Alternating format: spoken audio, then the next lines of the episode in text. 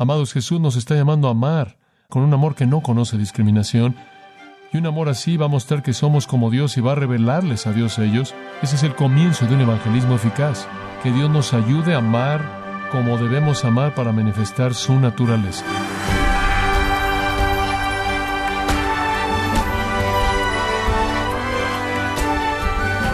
Le damos las gracias por acompañarnos en este su programa Gracias a vosotros con el pastor John MacArthur. A veces usted considera a algunas personas desagradables y molestas, sobre todo cuando dicen ser sus amigos, pero hacen todo lo posible por lastimarlo o buscan hacerlo quedar mal. Pero ¿sabe qué es lo más importante en este tipo de situaciones? Dios piensa en ellos como personas a las que debe amar. O John MacArthur le recuerda el mandamiento bíblico de amarás a tu prójimo, como parte de la serie Ama sin importar nada, aquí en gracia a vosotros. Todos tenemos amigos y me imagino que todos tenemos enemigos. Todos tenemos a personas que disfrutan estar con nosotros y personas que disfrutan atacarnos. La prueba de nuestra virtud cristiana no es cómo tratamos a nuestros amigos, es cómo tratamos a nuestros enemigos.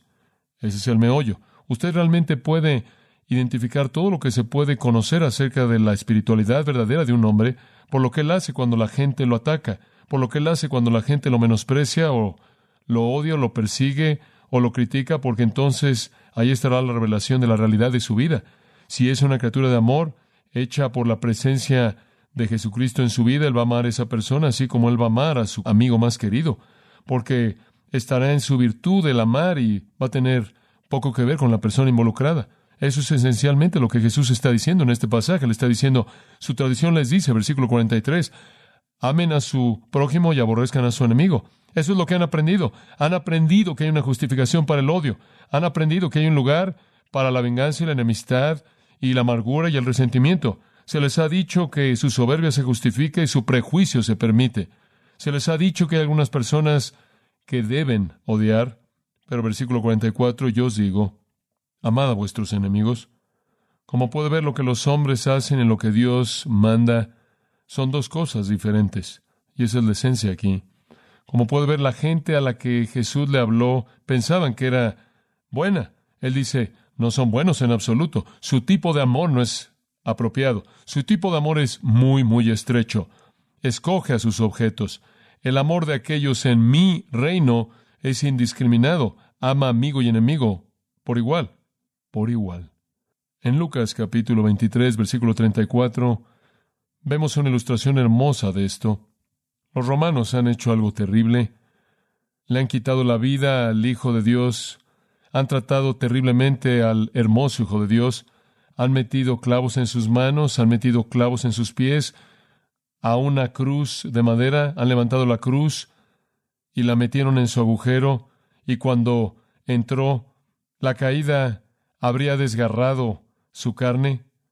Le han escupido, se han burlado de él, los judíos han hecho algo terrible, lo han acusado de ser un blasfemo, han gritado por su sangre, ellos también se han burlado de él, le han arrojado cosas a su rostro, él cuelga de una cruz, a sus pies hay una multitud llena de odio que tiene sed de su sangre, el resultado de años amargura y odio en contra de aquel que únicamente es un agente de amor. ¿Y cómo responde él a eso? ¿Y cuál es su reacción? ¿Cuál es su actitud hacia ellos? Lucas 23, 34 dice que Jesús dijo, Padre, perdónalos porque no saben lo que hacen. Y ellos partieron su vestido y echaron suertes. En medio de su oración magnánima de perdón, todavía estaban ocupados apostando por su ropa. Pero el punto que quiero que vea es que Jesús podía amarlos tanto que él podía rogarle al Padre a favor de el perdón de ellos. Ese no es un amor humano. Eso simplemente no es verdad de la humanidad. Usted dice, bueno, Jesús era Dios, usted sabe, no podemos hacer eso, eso va más allá de nosotros. No podemos amar a enemigos a ese grado, creo que podemos. Hay otra ilustración bíblica en el séptimo capítulo del libro de Hechos. Hubo un hombre llamado Esteban, lleno de fe y del Espíritu Santo, un hombre que fue contado entre los primeros escogidos en la iglesia en Jerusalén como un hombre piadoso que debía ser colocado sobre un ministerio importante. Esteban, quien era lo mejor de lo mejor en la primera iglesia. Esteban, quien era un hombre que conocía a Dios y que conocía el Antiguo Testamento y el Nuevo Pacto, inclusive en Jesucristo. Esteban se puso de pie en el séptimo capítulo de Hechos y predicó un mensaje poderoso que confrontó, no diferente del mensaje de Pedro en Pentecostés, y él desnudó la pecaminosidad de Israel. Y cuando él acabó, la gente estaba tan convencida de pecado, tan molesta, que dice Lucas, conforme él escribe, que literalmente gritaron con sus voces y colocaron sus manos sobre sus orejas para que no oyeran nada de este hombre, y lo levantaron y lo aventaron a un precipicio y comenzaron a apedrearlo. La Biblia dice que en medio de esto él se colocó en una posición arrodillado. Simplemente imagine eso. Esteban estaba a los pies de esto recibiendo las piedras y él pudo colocarse en una posición arrodillado para hacer qué? Para hacer una oración. ¿Cuál fue su oración? Simplemente esta, Señor, no le tomes en cuenta este pecado. Señor, sé misericordioso, no los hagas pagar por esto, muéstrales gracia. Eso es amar a sus enemigos. Varias veces he leído la historia de Jorge Wishart, quien fue un mártir en los primeros años por su fe en Cristo. Él iba a morir porque él amaba a Jesús y no le iba a negar, y entonces fue llevado al lugar de la ejecución. El ejecutor se preparó para quitarle la vida, pero él había sabido de su vida y testimonio y él estaba tan cargado con la culpabilidad de su función como ejecutor que él titubeó. No quería quitarle la vida. Y el biógrafo dice que en el punto en el que él titubeó, Wishart lo vio y vio que titubeó y entonces se puso de pie y lo abrazó, abrazó a su ejecutor, le dio un beso en la mejilla y le dijo, Señor, que esta sea una muestra de que lo perdono. Eso es amar a sus enemigos. Y de eso está hablando Jesús. La virtud del reino no odia, ni siquiera odia a los enemigos. No la virtud del reino, no el tipo de virtud que manifiesta piedad, no el tipo que manifiesta la virtud de una vida transformada. Y ese es el mensaje aquí. Como puede ver, los judíos pensaban que ya estaban bien, pero el Señor les muestra que no lo estaban, como es probado por el hecho de que incluso su amor es un tipo de amor inepto, estrecho. Entonces Jesús les presenta la verdad acerca del amor. En los versículos 44 al 48 tenemos la enseñanza de Jesús en respuesta a la tradición de los judíos. La tradición de los judíos, ama a tu prójimo y odia a tu enemigo. La enseñanza de Jesús, bastante diferente. Hay cinco puntos que quiero que vea conforme avanzamos. Cinco verdades ascendientes, conectadas, secuenciales que nos llevan a una conclusión maravillosa. Oro porque Dios realmente le muestre conforme avanzamos cómo éstas se aplican en su corazón. Ahora mantenga dos cosas en mente. Jesús está hablando aquí realmente hay un propósito doble.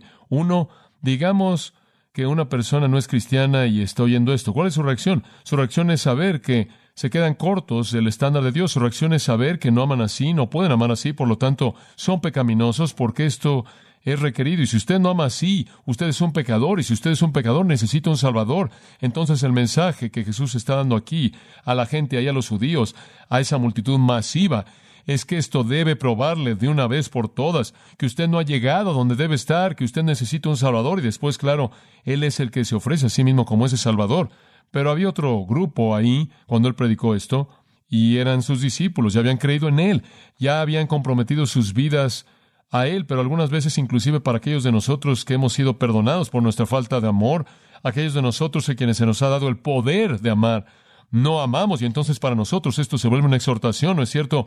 Para vivir ahora al nivel de lo que potencialmente es una realidad. Primero le está diciendo, eres un pecador si no amas así y debes ser perdonado. Después él dice, si has sido perdonado y se te ha dado la capacidad de amar así, debes responder a eso en obediencia. Entonces es un mensaje para todo el mundo, la multitud, y los discípulos. Porque para aquellos de ustedes que conocen a Cristo, una exhortación a amar más. Para aquellos que no lo conocen, el darte cuenta de que eres un pecador y te quedas corto y necesitas un Salvador. Veamos el primer punto en los cinco. Jesús dice simplemente en el versículo 44, pero yo os digo, amad a vuestros enemigos. Ahora, amados, esta simplemente fue una afirmación devastadora en la sociedad en la que Jesús vivió porque había tanto odio. El comentarista maravilloso William Hendrickson escribe, Alrededor de Jesús habían muros y rejas. Él vino con el propósito mismo de derribar esas barreras, para que el amor, el amor puro, cálido, divino, infinito, pudiera fluir del corazón de Dios y por lo tanto de su propio corazón maravilloso a los corazones de los hombres. Su amor saltaba las fronteras de raza y nacionalidad y partido y edad y sexo. Cuando él dijo, os digo, amad a vuestros enemigos, él debió haber sacudido a su audiencia porque él estaba diciendo algo que probablemente nunca antes había sido dicho de manera tan fuerte, concisa y positiva. Fin de la cita. Él estaba diciendo algo que simplemente no hacían. Amad a vuestros enemigos. ¿Estás bromeando? Eran soberbios, llenos de prejuicios, llenos de juicio, hombres llenos de odio que se presentaban como religiosos. Y Jesús devasta eso. Él dice simplemente en una afirmación, amad a vuestros enemigos. Lo que es contradictorio a su estilo de vida entero. Ellos odiaban, odiaban a la multitud, odiaban a los publicanos, que eran los recaudadores de impuestos, que habían se habían vendido a Roma, odiaban a los gentiles, literalmente los menospreciaban, y Jesús les da un mandato simple que desnuda todo ese odio. Amad a vuestros enemigos, dice él. ¿A quién tiene en mente? A todo mundo. Hablamos la última vez de que prójimo incluye enemigo, ¿no es cierto? Prójimo es una palabra bastante grande como para incluir un enemigo. Jesús dijo, amad a vuestro prójimo como a ti mismo. Un enemigo encaja en eso. Un prójimo es cualquier persona en necesidad, ¿no es cierto? ¿Se acuerda? Vimos en Lucas 10 y hablamos del buen samaritano, como la historia del buen samaritano, dijimos que el buen samaritano vino, vio a este hombre que era un judío y los samaritanos y los judíos no se trataban entre sí, había un odio tremendo entre los dos, sin embargo él fue y él vio a ese hombre y él dijo, ese hombre es mi prójimo y él curó sus heridas y cuidó de él y lo envolvió y lo colocó en su animal y lo llevó a la posada y pagó sus gastos, hizo todo. Él hizo un sacrificio, ¿no es cierto? Un sacrificio de tiempo, un sacrificio de energía, un sacrificio de dinero, un sacrificio de prejuicio, un sacrificio de todos los factores de su vida para detenerse y hacer todo eso, porque el hombre estaba en necesidad. Y dijimos que así es, su prójimo es cualquier persona en su camino con una necesidad. Pero en Lucas 10 y el buen samaritano, Jesús realmente está presentando un punto opuesto también, porque el intérprete de la ley dijo, ¿quién es mi prójimo? Digo, voy a vivir por el mundo, quiero escoger a mi prójimo y hacer lo que debo, pero cuando Jesús llegó al final de la historia y dijo, ¿Quién fue el prójimo de ese hombre? ¿O cuál de los tres que pasaron por el camino se mostraron como su prójimo? Ahora, ¿qué estaba diciendo él? Primero había un sacerdote y lo ignoró. Después hubo un levita y básicamente eran los que ayudaban a los sacerdotes y entonces se encajaban en la comunidad religiosa y él lo pasó de largo. Y después un samaritano de raza mixta y le ayudó. Y él le dijo al intérprete de la ley, ¿cuál de ellos mostró al hombre herido que era su prójimo? En otras palabras, Jesús revertió la situación. En lugar de pasar por la vida y tratar de escoger quién es tu prójimo, él dice, ¿eres tú un prójimo? Porque si tú eres un prójimo, entonces cualquier persona en tu camino va a recibir tu amor de prójimo. En cierta manera funciona así. En nuestra sociedad, humanamente hablando, básicamente estamos orientados al objeto de nuestro amor, ¿no es cierto? Usted sabe, en cierta manera, usted ama a la gente en base al tipo de objeto que son, si son atractivos, ¿me entiende? Por ejemplo, cuando los hombres están buscando a una mujer con quien casarse, usted sabe, las mujeres vienen por su camino y dicen, no, gracias, y sigo avanzando, no estoy ahí todavía, y usted sabe, diferentes mujeres vienen y de pronto, boom, usted entiende, ahí está, y en cierta manera se concentra usted en ella, y hay algo atractivo ahí, y está este asunto emocional que lo engancha y usted no siente eso con ninguna otra persona, de tal manera que nuestro amor está orientado al objeto.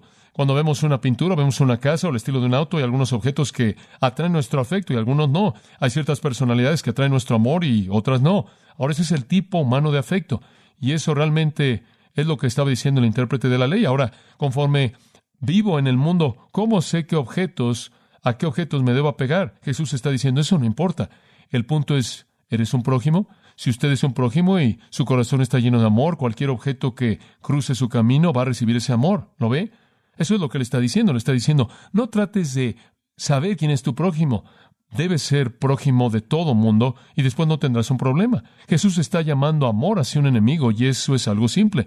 No sé cómo decirlo de otra manera, fuera de simplemente decir que significa amar a todo mundo exactamente igual. Amigo o enemigo. Dice usted, ¿qué quieres decir con amor, John? No quiere decir afecto, hablamos de eso la última vez. Dios no espera que usted los ame filía como un amigo, Él no espera que usted los ame estorge, como si usted ama a alguien en su propia familia. Él no espera que los ame eros, un amor que desea de afecto, pero lo que Él dice es que los ame agapao, el cual es un amor que busca su bienestar más elevado y busca servir sus necesidades. Cuando Jesús dijo en Juan 13, amaos unos a otros como yo os he amado, Él simplemente acababa de lavar sus pies. En ese punto Él no estaba diciendo, ustedes saben, estos discípulos son tan maravillosos que simplemente son irresistibles. No, eran personas que se estaban portando mal, discutiendo por quién sería el más grande en el reino, estaban actuando de manera pecaminosa, estaban motivados por su soberbia, estando centrados en sí mismos y ni siquiera podían ser lo suficientemente considerados como considerar que Cristo iba a la cruz y consolarlo. Estaban actuando de la manera tan horrenda como de lo que jamás habían actuado en el Nuevo Testamento. Sin embargo, él dijo, amaos unos a otros como yo los he amado. ¿Qué hizo? Él lavó sus pies sucios. Y eso es lo que él está diciendo. El amor es un acto de servicio a alguien en necesidad, no necesariamente una emoción. Se dará cuenta que él dice, amad a vuestros enemigos. Y después el texto también dice en una versión, bendecid a los que os maldicen y haced bien a los que os aborrecen. Ahora, ese no está en el texto crítico o en el texto del manuscrito ha sido traído desde Lucas 6. El Señor lo dijo, Mateo simplemente no lo incluyó, y algún escriba lo metió aquí, pero realmente es verdad. Si usted ama a su enemigo, cuando Él lo maldice usted, usted lo bendice, cuando Él lo odia usted, usted le hace bien a Él. Acompáñeme por un momento a 1 Corintios capítulo 13. 1 Corintios capítulo 13. Y lo que está diciendo, pero quizás es la definición más grande jamás dada del amor, quiero que vea el versículo 4 al 7 de manera breve. Podremos pasar mucho tiempo en esto y de manera apropiada deberíamos, y lo hemos hecho en el pasado, pero por este momento simplemente una mirada breve. Pero mantenga en mente una gran verdad importante. Hay 15 características del amor dadas aquí. Todas ellas aparecen en forma de verbo. No son presentadas como sustantivos o nombres, son presentadas como verbos. ¿Por qué? Porque el amor es hacer, el amor es una acción. El amor nunca puede ser definido de manera estática. El amor nunca puede ser definido como algo que no se mueve. El amor siempre es una actividad, siempre una acción. Y por cierto, alguien ha titulado esto como Las bienaventuranzas con música, una interpretación lírica del Sermón del Monte. Entonces otros han visto el paralelo. Pero Pablo al describir el amor usa verbos porque el amor únicamente es descrito en términos de lo que hace. Eso es todo. Y supongo que la razón por la que usted no siempre cree en alguien que dice que lo ama a usted cuando lo dice es porque lo dicen, pero nunca parece que hace nada al respecto. Y usted tiene todo derecho de cuestionar ese tipo de amor, porque el amor hace cosas. Por ejemplo, versículo 4, el amor es paciente. Literalmente significa de mucha paciencia, y en la mayoría de las veces la palabra se usa de paciencia con la gente. El amor es paciente, el amor es benigno, significa literalmente en el griego útil. En otras palabras, el amor se coloca para hacer obras de bondad que ayudan a la gente en su momento de necesidad. Después dice, el amor no tiene envidia. Esto es, no tiene un espíritu competitivo, no es celoso. Se goza en el éxito de alguien más. Dice el amor no es actancioso, no es actancioso. No se despliega a sí mismo, significa no es actancioso, y creo que la palabra griega tiene que ver primordialmente con mostrarse a sí mismo, lucirse externamente, la voz de la soberbia. Después dice, siguiendo eso, dice el amor no se envanece, y creo que eso está hablando más de la actitud centrada en uno mismo, interna. Como puede ver, el amor no está centrado en sí mismo, es paciente hacia la gente, es amable, no tiene un espíritu competitivo, no hay celo, nunca envidia la posición de alguien más o la situación de alguien más en absoluto, y simplemente de manera total puede regocijarse en el éxito de alguien más. El amor no es desconsiderado, dice. Ese es un pensamiento tan hermoso al principio del versículo 5. El amor siempre es considerado, siempre preocupado por alguien más, siempre tierno al tratar con la gente, inclusive la gente mala. El amor nunca insiste en ejercer sus derechos. Y como usted sabe hoy día, usted inclusive puede tomar cursos, ¿sabe usted eso? Inclusive puede asistir a seminarios de toda una semana y tomar cursos acerca de cómo establecer y demandar sus derechos. Así no actúa el amor. El amor no busca lo suyo. En otras palabras, es abnegado. Solo busca las cosas de otros. El amor no es provocado y eso significa que no tiene una explosión repentina de enojo, nunca reacciona a la herida ni pierde su control. El amor no piensa el mal, esto es siempre imagina lo mejor de la gente, siempre quiere pensar lo mejor, siempre quiere dar el beneficio de la duda, siempre perdona y olvida y nunca se amarga, nunca es defensivo, nunca está dispuesto a culpar a alguien más. Y después dice el amor en el versículo 6, no se goza de la injusticia, el amor nunca se deleita cuando alguien más peca, nunca encuentra placer cuando alguien más es disciplinado. Se goza de la verdad. Esto es, el amor es positivo, alentador, bondad y el amor. Después cuatro cosas. Todo lo soporta, todo lo cree, todo lo espera, todo lo aguanta. El amor soporta todas las cosas. Es una palabra hermosa. En el griego significa cubrir algo. Arroja una manta sobre las fallas de alguien más, simplemente las cubre. Cree todas las cosas, nunca es sospechoso, siempre cree lo mejor, todo lo espera, inclusive cuando sabe que hay un fracaso, es lo suficientemente optimista como para creer que algo diferente va a pasar. Va a haber un cambio.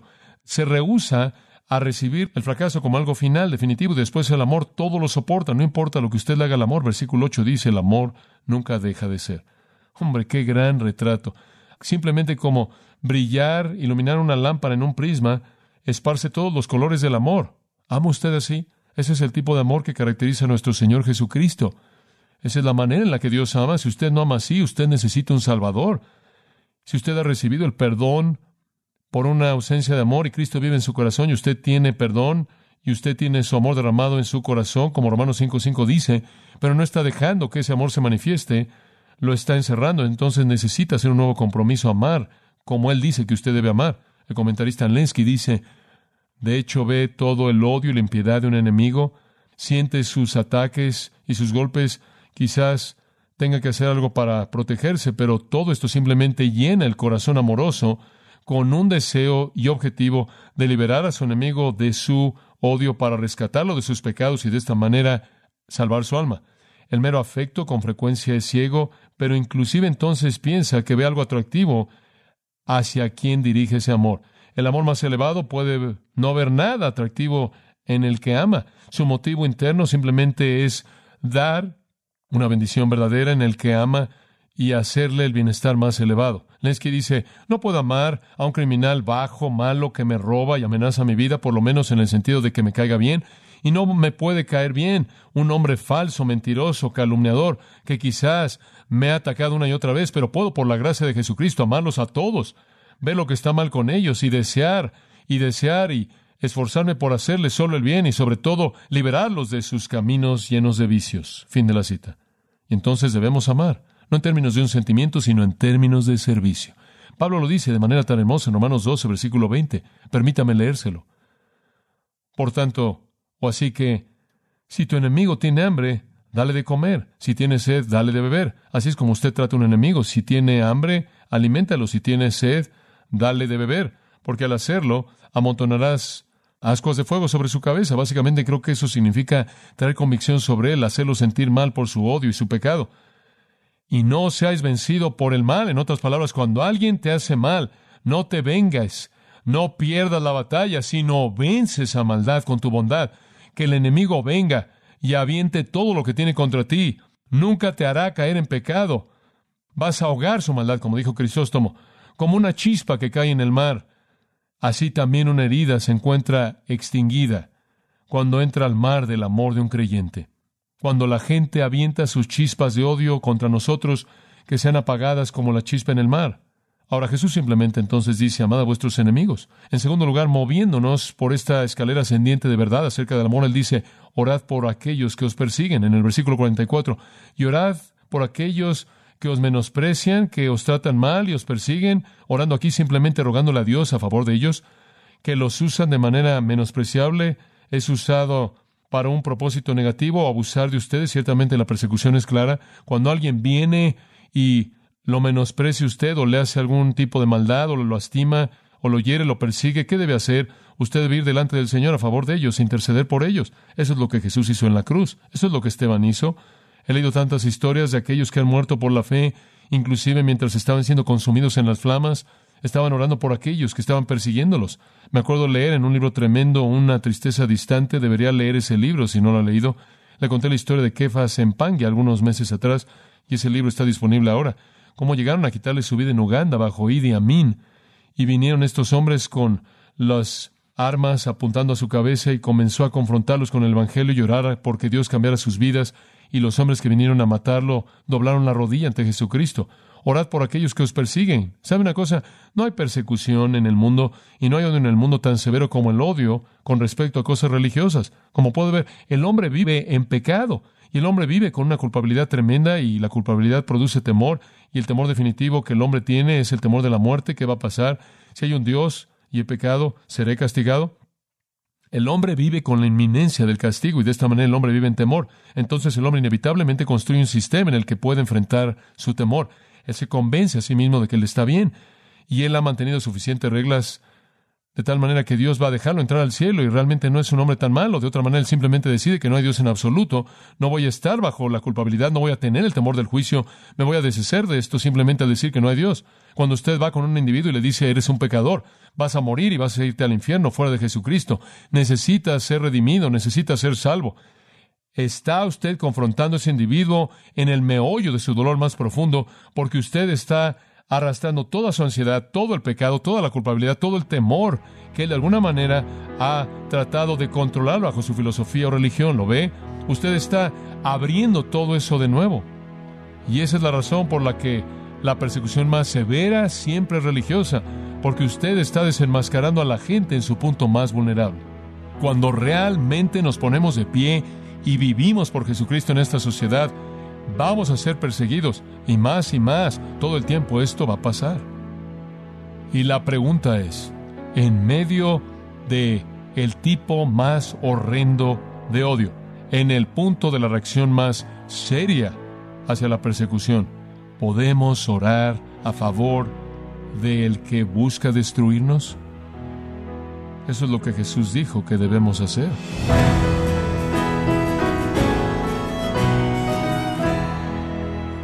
John MacArthur nos ayuda a diferenciar entre el tipo de amor que se concentra en el objeto del amor y el otro amor, que está orientado a la acción.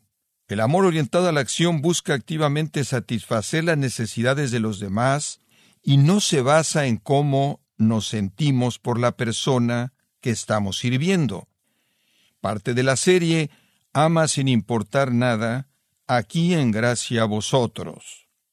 Estimado oyente, le invitamos a leer el libro Isaías 53, El siervo sufriente, escrito por John MacArthur, donde nos muestra cómo las palabras proféticas de Isaías iluminan las verdades de la crucifixión de Cristo. Lo puede obtener en gracia.org o en su librería cristiana más cercana. Y le recuerdo también que puede descargar todos los sermones de esta serie ama sin importar nada, así como todos aquellos que ha escuchado en días, semanas y meses anteriores, animándole a leer artículos relevantes en nuestra sección de blogs en gracia.org.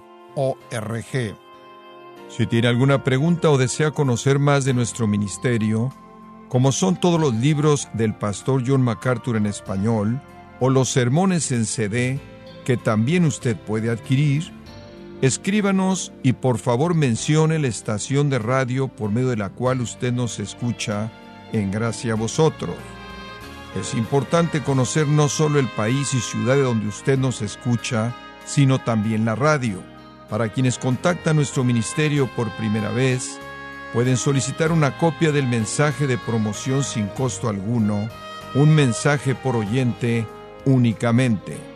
Si usted vive en los Estados Unidos o Puerto Rico, escríbanos a Gracia Vosotros, P.O. Box 4000, Panorama City, California 91412.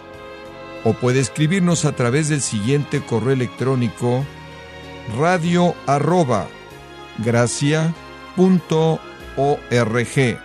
bueno, en nombre del pastor John MacArthur y nuestro editor Alan Quiñones y del personal de este organismo, le damos las gracias por su tiempo y sintonía, invitándole a que nos acompañe en la próxima edición y juntos continuar desatando la verdad de Dios un versículo a la vez, aquí en Gracia a Vosotros.